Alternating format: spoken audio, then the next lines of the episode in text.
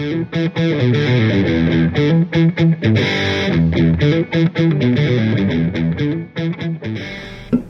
Brewing ATX? Here, episode five, we're going to be talking about Moon Tower Cider, and we have the owner of Moon Tower here with us.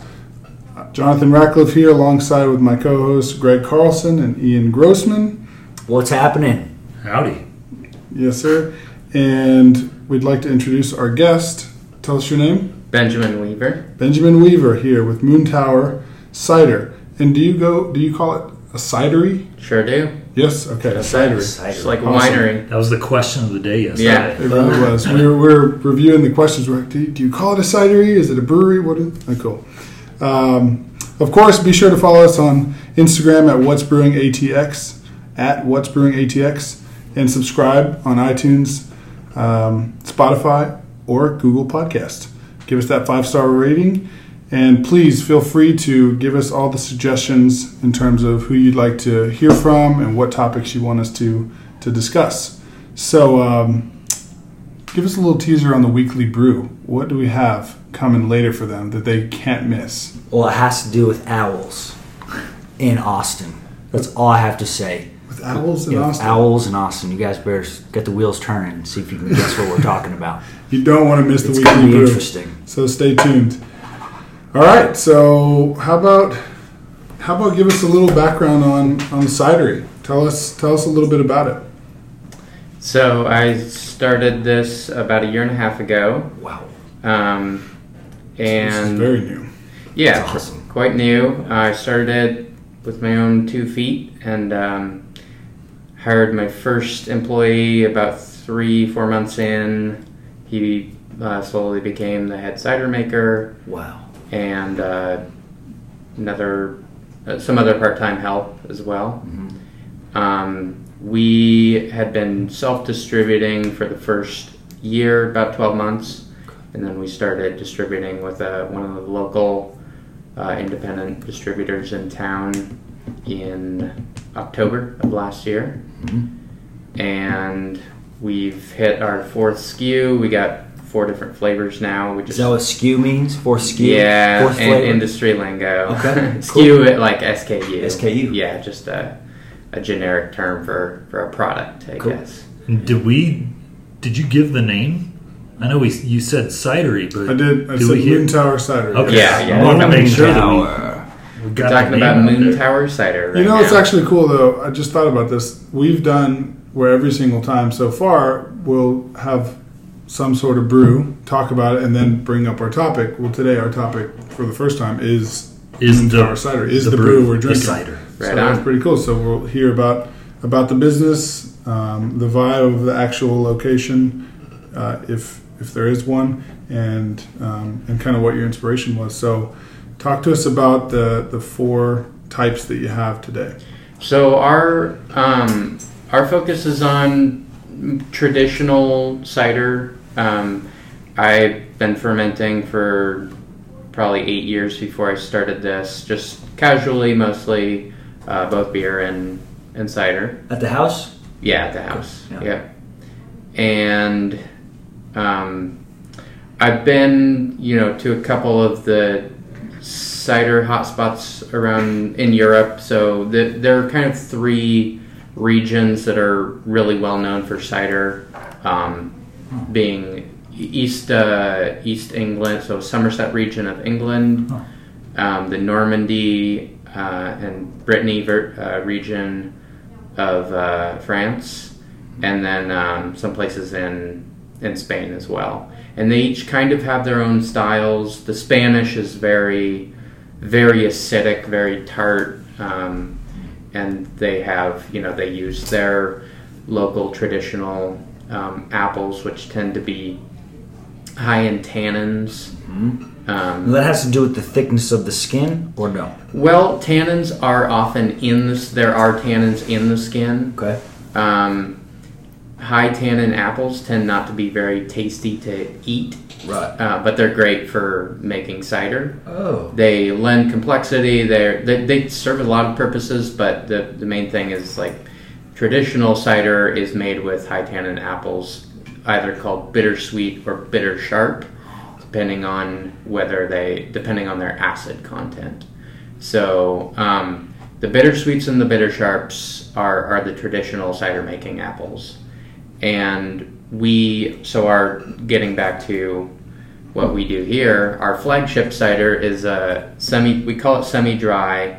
It's a blend of uh, bittersweets and culinary apples. So culinary apples are the everyday apple you find at the grocery store that are good for eating. Tastes good. Any Tastes good. specific Yeah. type? Like there's gala apples and Yeah, so the blend that we use can change throughout the year. Um, it's a it's usually five different apples going into it, and the the the blend it the the the markers you're trying to hit is mostly acidity and sugar content. Okay. Since the the cul- and then here right now I'm just talking about the culinary apples. So culinary apples are um, either considered sharps or sweets, as opposed to bitter sharps or bitter sweets. And the sharps are higher acid, and the sweets are lower lower acid. So if you blend together the right, you know, amount uh, percentages of five different culinary apples, you can hit those uh, targets of acid and sugar content that you're shooting for. Usually, that's something that you decide when you're tasting it, like if it's the right So- or Yeah, so we don't we don't press our own apples. We bring it in as juice. Okay. And but the the the, the custom blend, the people who are juicing it, um, dial in those. They they Gotcha. they put in the right you know proportion of each apple um, to to hit those targets. And it's it tends to be a a lower pH or higher acid content because that's what tastes good in cider. Yeah. So a more tart, and then um, of course you want the the right amount of sugar content. The sugar content determines your alcohol content at the end of the day. The beauty of using a blend of many different apples is that that if you swap out one apple for another, you're not going to notice the difference. Okay. Whereas if you're using a single variety, um, even the fluctuations in that apple from year to year can cha- can kind of change things This, this more. is uncanny how similar it is to to winemaking. It is Right? winemaking. Yeah. Cider making It's different fruit. is winemaking. Period. The end. It's just a different fruit. sure. Yeah. Wow. It's it's much more. it's more like we wine use- than That's beer. so cool. We use the same Mhm. techniques as winemaking. Uh, we use all the same. We use white wine yeasts for for fermenting. It's Huh. it is winemaking with a different fruit. Very cool. Who else So- is thirsty? yeah, Yeah, so, thirsty. so, so we have four types now. yeah. Tell us about the types and what we're we about to drink today? Okay, so the Yeah. as a, as I was getting into the semi dry is our flagship, and it's a blend of those culinary apples I was talking about, and then one bittersweet. Uh, it's a Dabinet from England.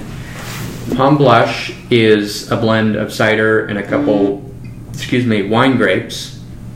So those two grapes come from the Texas High Plains out west. It's Orange Oh. Muscat and Ruby Cabernet. Nice. Um, both both are kind of uh, high temperature grapes, good good in this climate. Um, Wow. And one nice thing about so you'll you'll notice that two of um, two of the uh, three flavors here are blends, Hmm. and cider is really good with blends because it's a very transparent. Um, it's very transparent compared to beer and compared to wine because Uh-huh. it's kind of like a low gravity wine.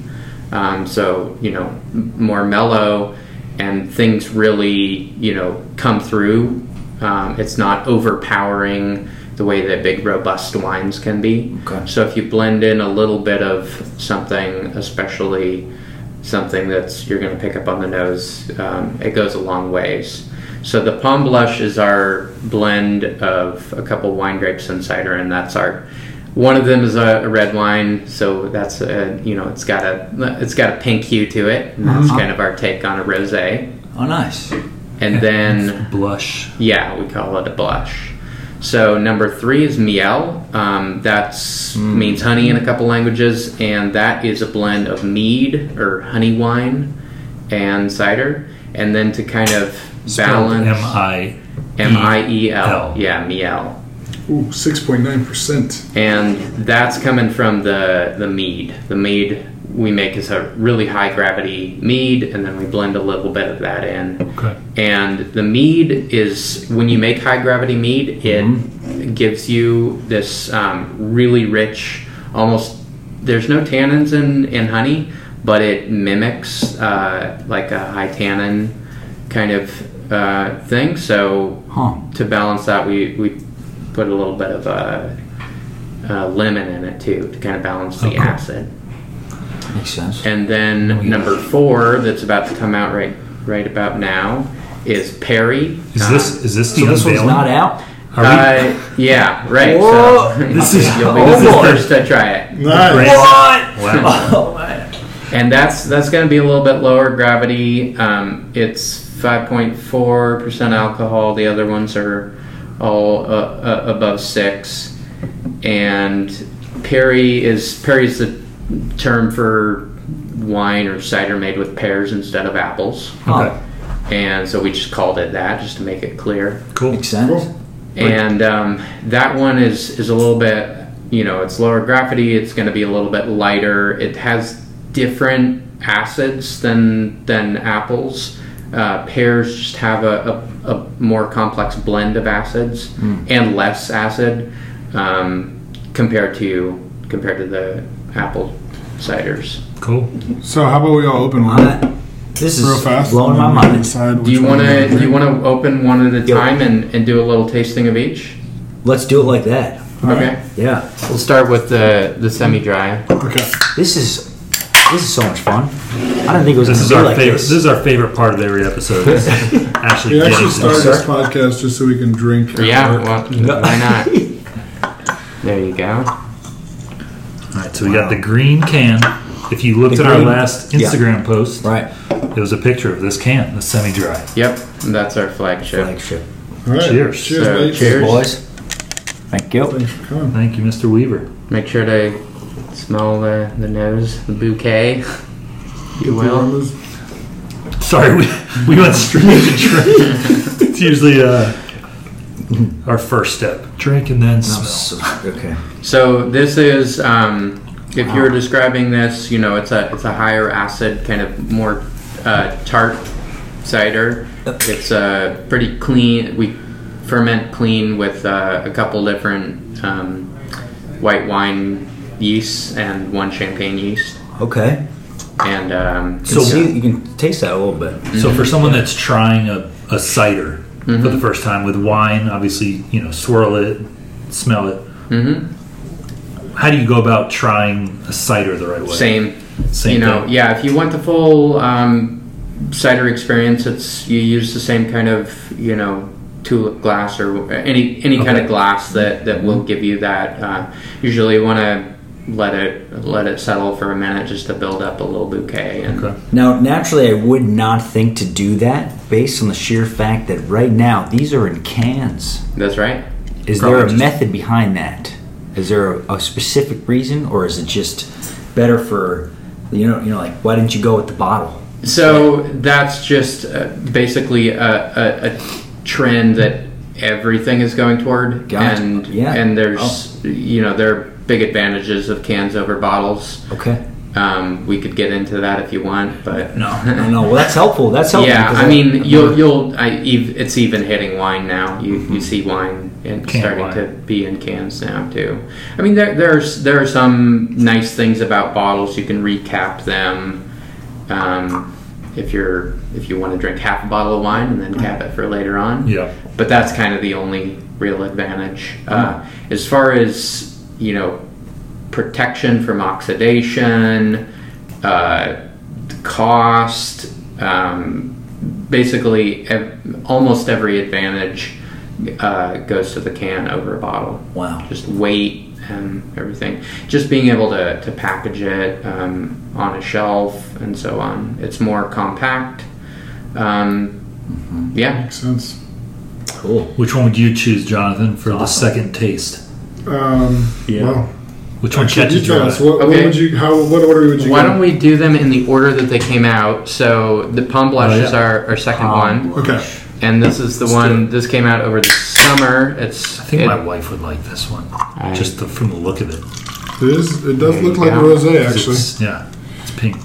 And while you, we're, we're doing that, I'm going to ask you a quick question great. to tell us tell us a little bit about Moon Tower. Is it a physical location? Are you totally remote at the moment? Yeah, so we started out in a little production facility, tiny little production facility, about 1,500 square feet, um, kind of in, in central East Austin. Um, not enough space to have a public facing part of it, um, but we are in the process of moving right now to a new, Oh, new space. Um, in fact, we're, we, we just moved like uh, at the end of last month. Right. You're saying. So uh, yeah, where is it? We're on. Um, we're at 1916 Tillery Street. It's just Good straight. south of the Mueller development. Yeah. Uh, just south of Manor Road, um, in between Manor Road and MLK, just east of Airport.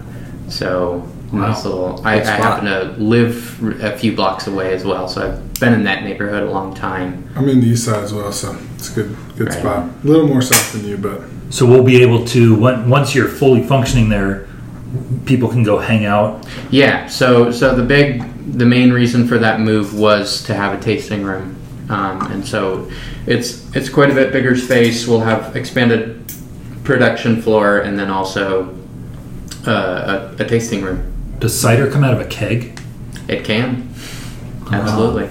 Yeah. So what uh, our uh, tasting room will be.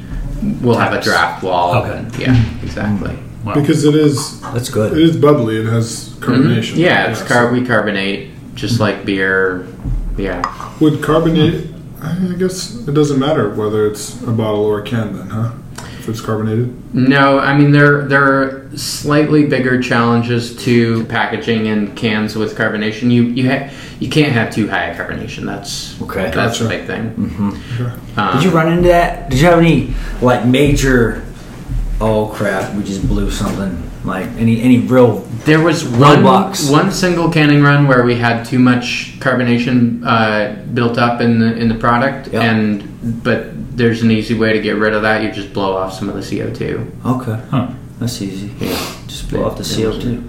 I mean, you lose. You, you never really want. That's you never want to do that because you any anytime you're volatilizing CO two or any kind of gas in in a product, you're going to lose a little bit of the the aroma. Mm-hmm. So that's not you know ideal, but it's it's not going to kill it. Okay. Side note: I do like the plum blush. It's pretty good. Thank you. It is good. Yeah.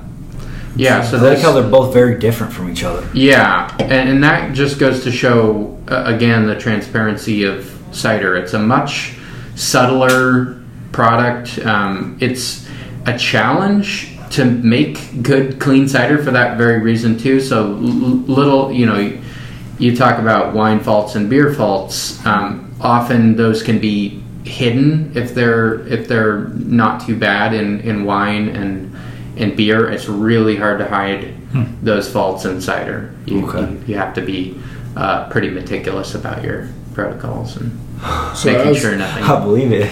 as we're trying our third one, the next question I have for you is, what makes your cider different from, say, other competitors in the area or in general? Um, Mhm. And what are the other competitors? Because I really, I'm not too big into cidery. Yeah, so in town we've got um, we're up to five cideries. We've got um, the very first cider company producer in Texas was Argus Cider, and they're out um, off of Fitzhugh Road in in the Hill Country. Yeah. By Um, Jester King. Oh, okay. Yep. Yeah, same street, right? Yeah. That's you. Yeah, Okay. just off the same street. Um, and then number two was Austin East Ciders, and they're That's what I was gonna say. I was like that when I think Oh, of cider. East- That's Yeah. probably what I see the most. definitely.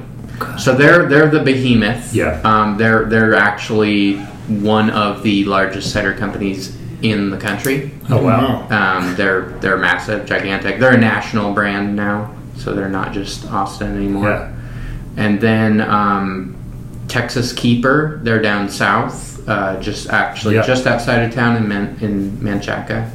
They actually just Uh, had their fifth birthday Mhm. past weekend they had a little Yeah.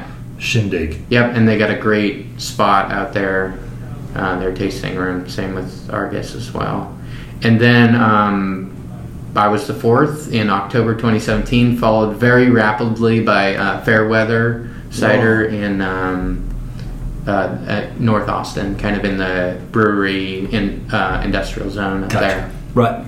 And what sets us apart from, let's say, those five, um, we do, I mean, not everything I'm going to lay out is different from all the other ones, but um, we do focus on, so first of all, ingredients wise, we only use, you know, single strength juice. We don't use concentrates. So that separates us from one in particular. Um, No names mentioned. Yeah. uh, Rhymes with Schmargus. um, no, no, no, no, no. Um, and then we focus on. So we we approach cider making like winemakers, as opposed to um, like brewers. Um, there there is there is kind of this. Um, because cider making in the U.S. is uh, um, very rapidly expanding and kind of new for a lot of people, a lot of people have kind of approached it from beer. So they, they kind of, uh, and that can be, you know, simply from a marketing strategy, but it can also be from the type of yeast uh, and, and protocols and equipment you use. Um, we treat cider like it's wine, just a, a different juice, and that, that is the traditional method as well. Um, and then just the, the, the kinds of um, ciders that we put out are going to be more like either traditional cider or blends of other kinds of wine and, and cider. So there, that's where you get the Palm Blush and also the Miel, which is a blend of mead and cider. You know, Speaking of, Perfect time to So give it a let's, shot. let's give this one a shot. yes. And and it's funny because when you mention the traditional, I guess the vibe of cider, um, kind of it, it does to me when I think of it.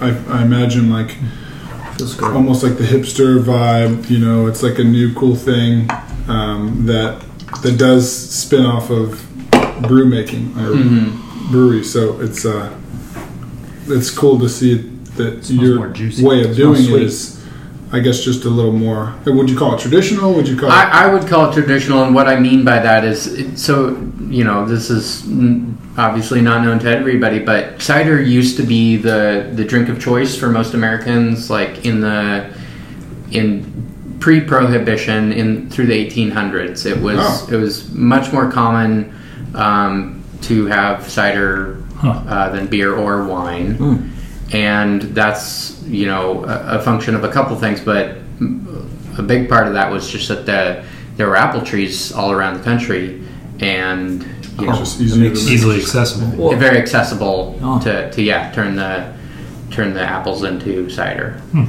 and so it had actually a pretty long tradition up until prohibition and then to make a pretty long story pretty short um, during prohibition um, pretty much all of the cider making apples trees were chopped down Oh. and when prohibition ended, um, it was just a lot easier to like the infrastructure was around uh, to to get beer and wine back up and running quicker than than cider, and cider just kind of fell away. Because you would have to grow apple trees. Exactly, and Scratch. Big apple apple trees trees. just take a long time to mature to fruit Yeah. and and so you're seeing that again right now with um, this renaissance of cider.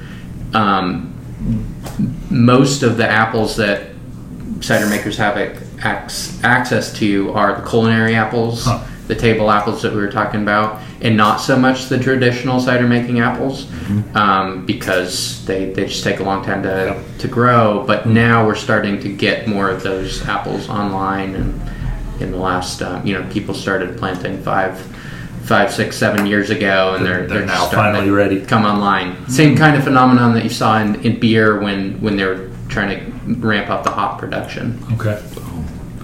This is this is delicious. Yeah, Well, this thank you. I, I really taste the apples in this one. Yeah. Yeah. I'm afraid my year and a half year old daughter might like like the, that she would taste the apple like she's drinking Yeah. apple juice.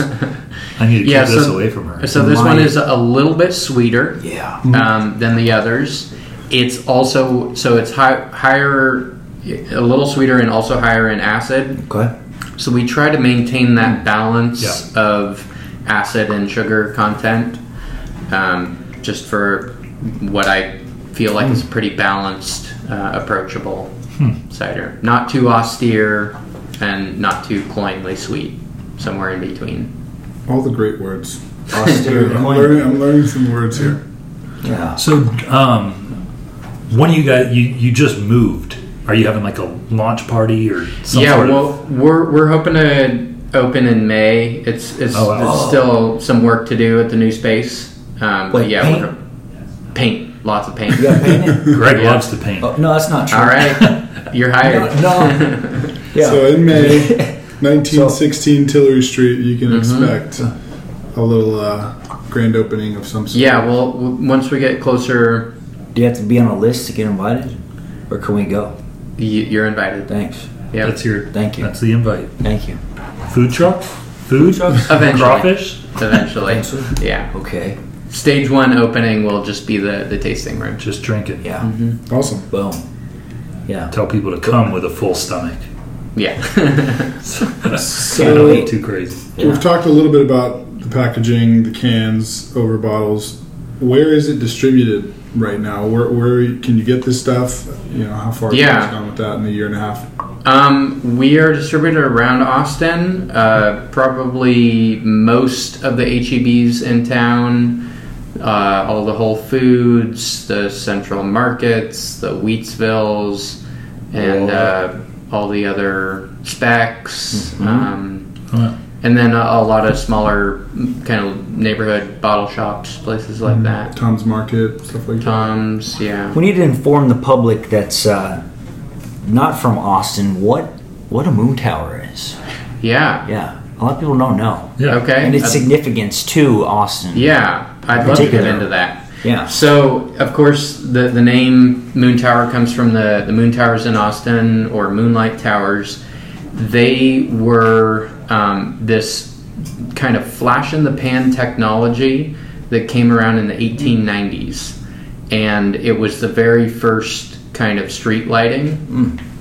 And our moon towers, I think there were 31 of them originally, and they are secondhand from Detroit. We purchased them, the city of Austin purchased them from Detroit in 1895 and set them up around town uh, to, to, to light up the city. It was, it was the first. Um, uh, first lighting technology really ever developed for Wow. on that kind of scale. And one funny thing about so if you've ever seen a moon tower, Yeah. they're they're a little bit nondescript because they're really just kind of spindly and and really tall, Super tall. super tall. Yeah. So there's a reason why they're super tall.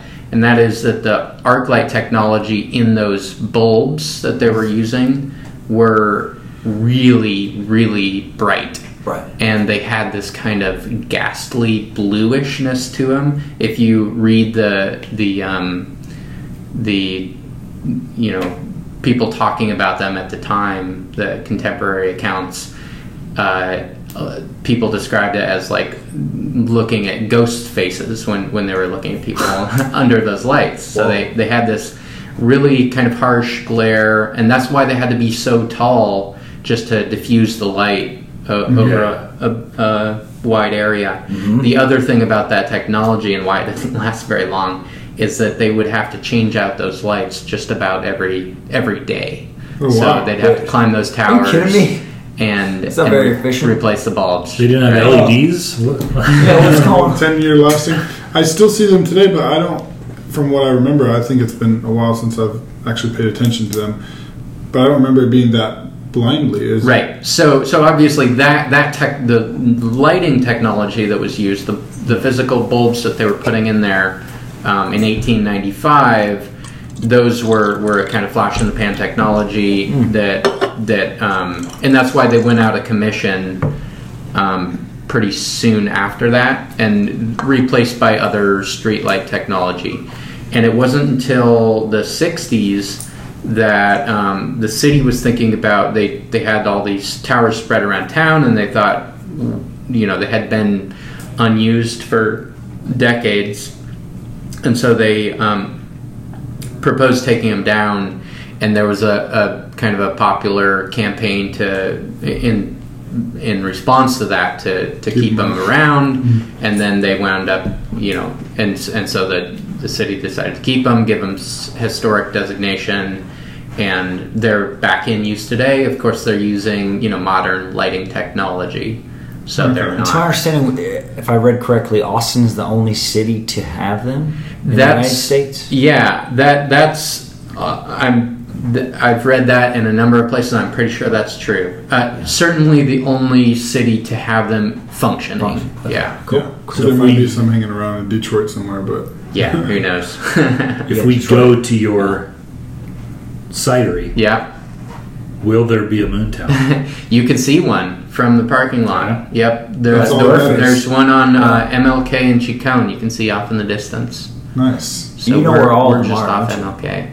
I know where all the ones on the east side are, and a handful of the ones downtown and on the west side. I haven't I haven't spotted every all thirty one of them or Oh, there's- however many are left. But And in case lot you're of from the roads, Austin, yeah. you probably just don't even realize it, but they are like, I would say, what next to a normal street light typically, or just Yeah. randomly, and it's super super tall, like three Yeah. times the height.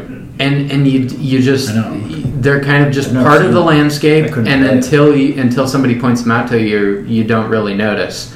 And the the the fact that they are really kind of skinny, they just you don't notice them. Yeah, until, uh, especially at night, you know, if you're looking for them, they're easy to find because the lights are just so high. You know, they're they're much much higher than the normal street light, yeah. and uh, we can't possibly um, fail to mention that there's a big uh, pop culture reference to the moon towers in in uh, our hometown hero um, movie Dazed and Confused. Oh, So the, there's a scene in Dazed and Confused where uh, they're they're partying at the moon tower, and that's Were you, are you from here? Not originally. Okay. No, I'm from Washington State, where there most of these apples. The apple capital of the country. That's right. What Wenatchee part- What, Yeah. in part, Washington. what part of Washington? Look at one. I don't know that. Oh, big, uh, What part of Washington? I grew up in the Skagit Valley, which is north of. It's in western Washington, north of Seattle, south of the south of the can, Canadian border. Huh. Um, and then the, uh, Washington is by far the largest producer of apples in the country. Um, the other big s- spots are in the Northeast and the in the Midwest, kind of Michigan area. do you say Washington or Washington? I say Washington. Do people say Washington? Because I'm- oh, Yeah. yeah. People say Wa- Washington if they're from Missouri, I think. Oh, really? yeah. So that leads us to our last one, Perry. We must try the Okay, new- Let's. the new. I can't wait. Do, do, do. The unveiling. So this is the newest, and it is made from pears, That's right, and and nothing else. and it is Wow. also the what the, the lightest, or what did you call? What was Yeah, the word? it's it's a it's a lighter um, it's lighter in in flavor and lighter in um, alcohol content. Ooh, It's got um, it's got a distinct nose to it that kind of resembles the the pear more than the ciders resemble the apple to me. It's much closer to to the fruit itself. It doesn't have that like bitter taste at the end. So it's much lower in acid, um, and and the the uh, the type of acid is is a is a little bit different too. The acid in in cider or in apples is malic acid, and it's kind of a sharper sharper acid. The main acid in Perry is also malic acid, but there's less of it, hmm. and then other a few other types of acids as well. Okay. I've never had anything like this before in my life. Well, there hmm. you go. So good. of the four, what Yeah. do you guys? What's your preference? Mile. Miel. Miel. Miel. Yeah. Miel. I like the miel.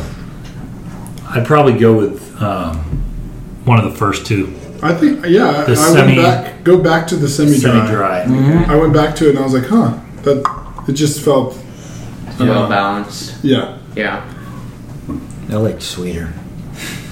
I think that um, on the occasion, it, e- either of them can be pretty The solid. But I think that if I had to pick one, it, it'd probably be the good old semi-dry. I think like if you're entertaining, having the palm blush out is like a almost like a rosé Mm-hmm. uh, Yeah. alternative.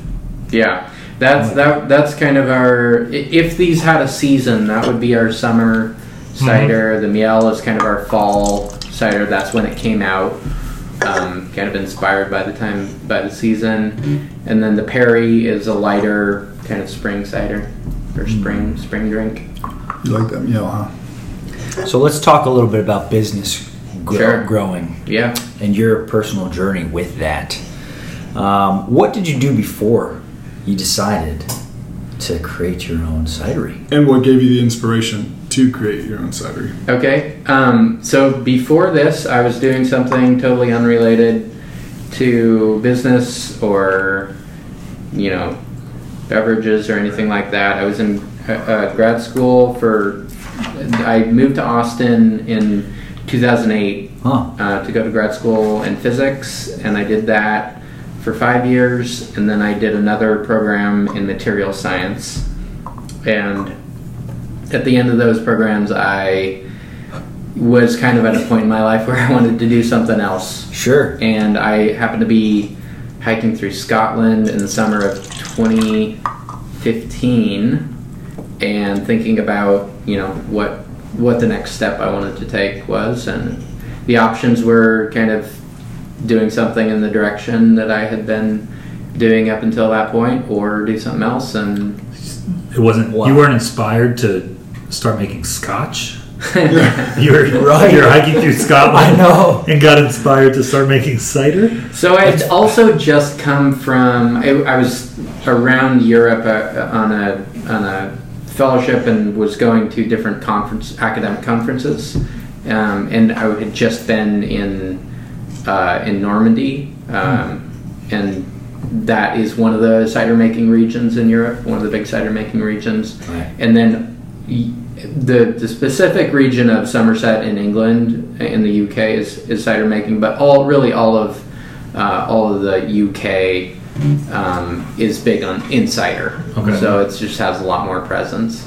And I, you know, I think it was m- maybe not exclusively about the fact that I was in Scotland. It was more like I had a, a week or two of hiking to, to kind of think about Reflect. yeah, exactly. Wow. To think about what to do next, and and like I said, I've been fermenting on my own for probably six or eight years at the time, and I liked the um, the idea first of all of just striking out and doing something on my own, and then specifically um, cider because I, I like the um, there's something about the process of winemaking, cider making that that drew me in. Um, And you're from Washington. and I'm from. Washington. I think it's a confluence of. But of- did, but did you know you wanted this to be like a a biz? Because you're yes, it's one thing to make cider, but it's another thing to actually can it and open a cidery and run a business. Right. So no, it, it, the the the business part of it was was a big part of the appeal. Yeah. Doing something like starting a business and you know going for that. Is it everything you part of it. expected it to be?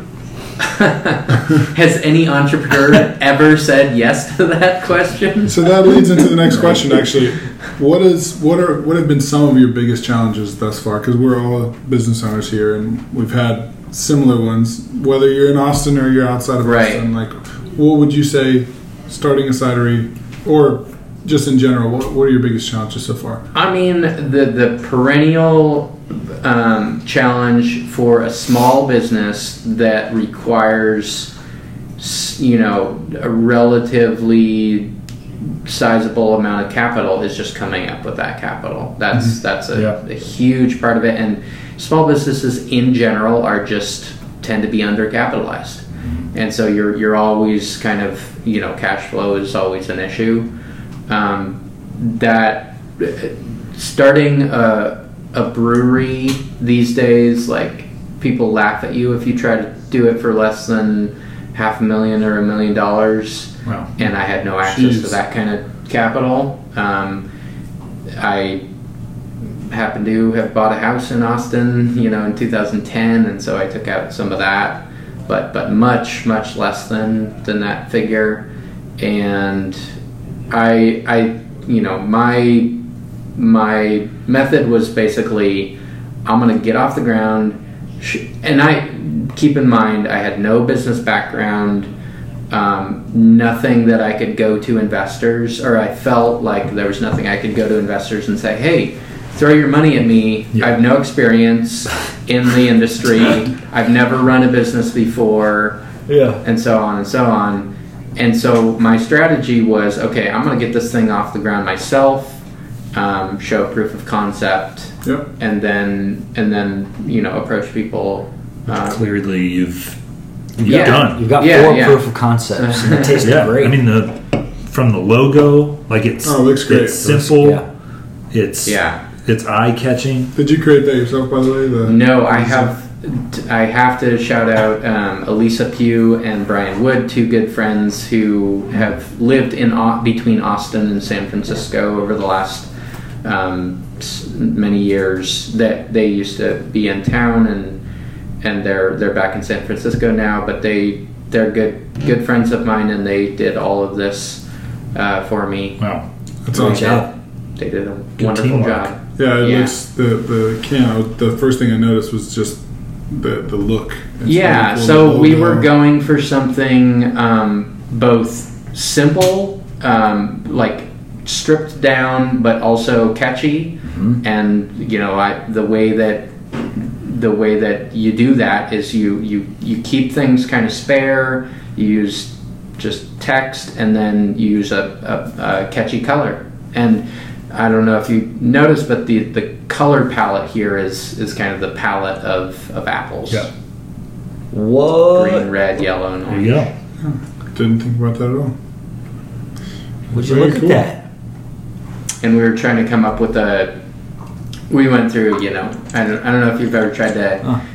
uh, you know, design a, a brand um, Yeah. identity before, but it was a very long process. Still working on So it. So for ourselves, it's it's us individually. Yeah. Yeah. So Right. It's uh, it's been Very- fun. So it's awesome. Thank you so much for Of course. telling us your story and about it. Uh, it's cool because I, again, I don't know much about cider. Um, I've had it here and there. Girlfriend loves it, so Mhm. I've started to taste it a little bit here and there. But I didn't realize the process and the making of it. So very It's an art. I have a much yeah much greater respect for it now. Right on. Appreciation. Yeah. Yeah, That's that's awesome. that's what um, you know. The the whole idea behind the tasting room is to have people come in and, and kind of experience cider in a little bit more with more context and and uh, you know there's there's a lot of education around these stuff. People are a lot more educated around beer than they Yeah. used to be five years ago, and probably wine too. The craft beer surge. Mm-hmm. And uh, you know th- that I think that needs to happen with cider as well, Mm-hmm. because there there's a lot more history and context to it than than we Cool. might think. Yeah. So where where can we find you online on Instagram if we want to if listeners want to Yep. look you up? Uh, the it's it's the uh, most obvious, uh, you know, um, web address and everything. It's just moontowercider.com. Okay. And Instagram is Moontower Cider. at Moon Tower At Cider. So you got to go check them out. Where, where should they go if they want to know about, you know, Yeah, well, most about you? Um, you can, if you want to know a little bit of the story, you can go to this website. It's got our our products on there and a little bit of story about us and about cider. And then if you want to follow updates and stuff like that, Instagram. Instagram. We- yeah, we, we post uh, occasionally on Instagram, but Yeah. the important things we keep. I'm sure Make you'll. sure you follow me back, okay? I'm sure you'll you'll let us know when when the good old May unveiling is. That's right. Yep. Awesome. That'll be coming out. Well, thanks, Ben. Really Thanks appreciate you having coming. We're gonna finish it off with the weekly brew. The weekly brew. Tell us about the weekly brew, guys. We heard that it has to do with owls, Owls. Specifically, Hooters. Hooters. Hooters, and we are talking about the restaurant. The restaurant. Get your minds out of the gutter, folks. If you've ever been on Riverside, Which is just south of the river, just south of the river, walking Here. west from Congress, downtown Austin. you get this waft of fried food. And it smells so good. smells good until you look up and you realize it's coming from Hooters.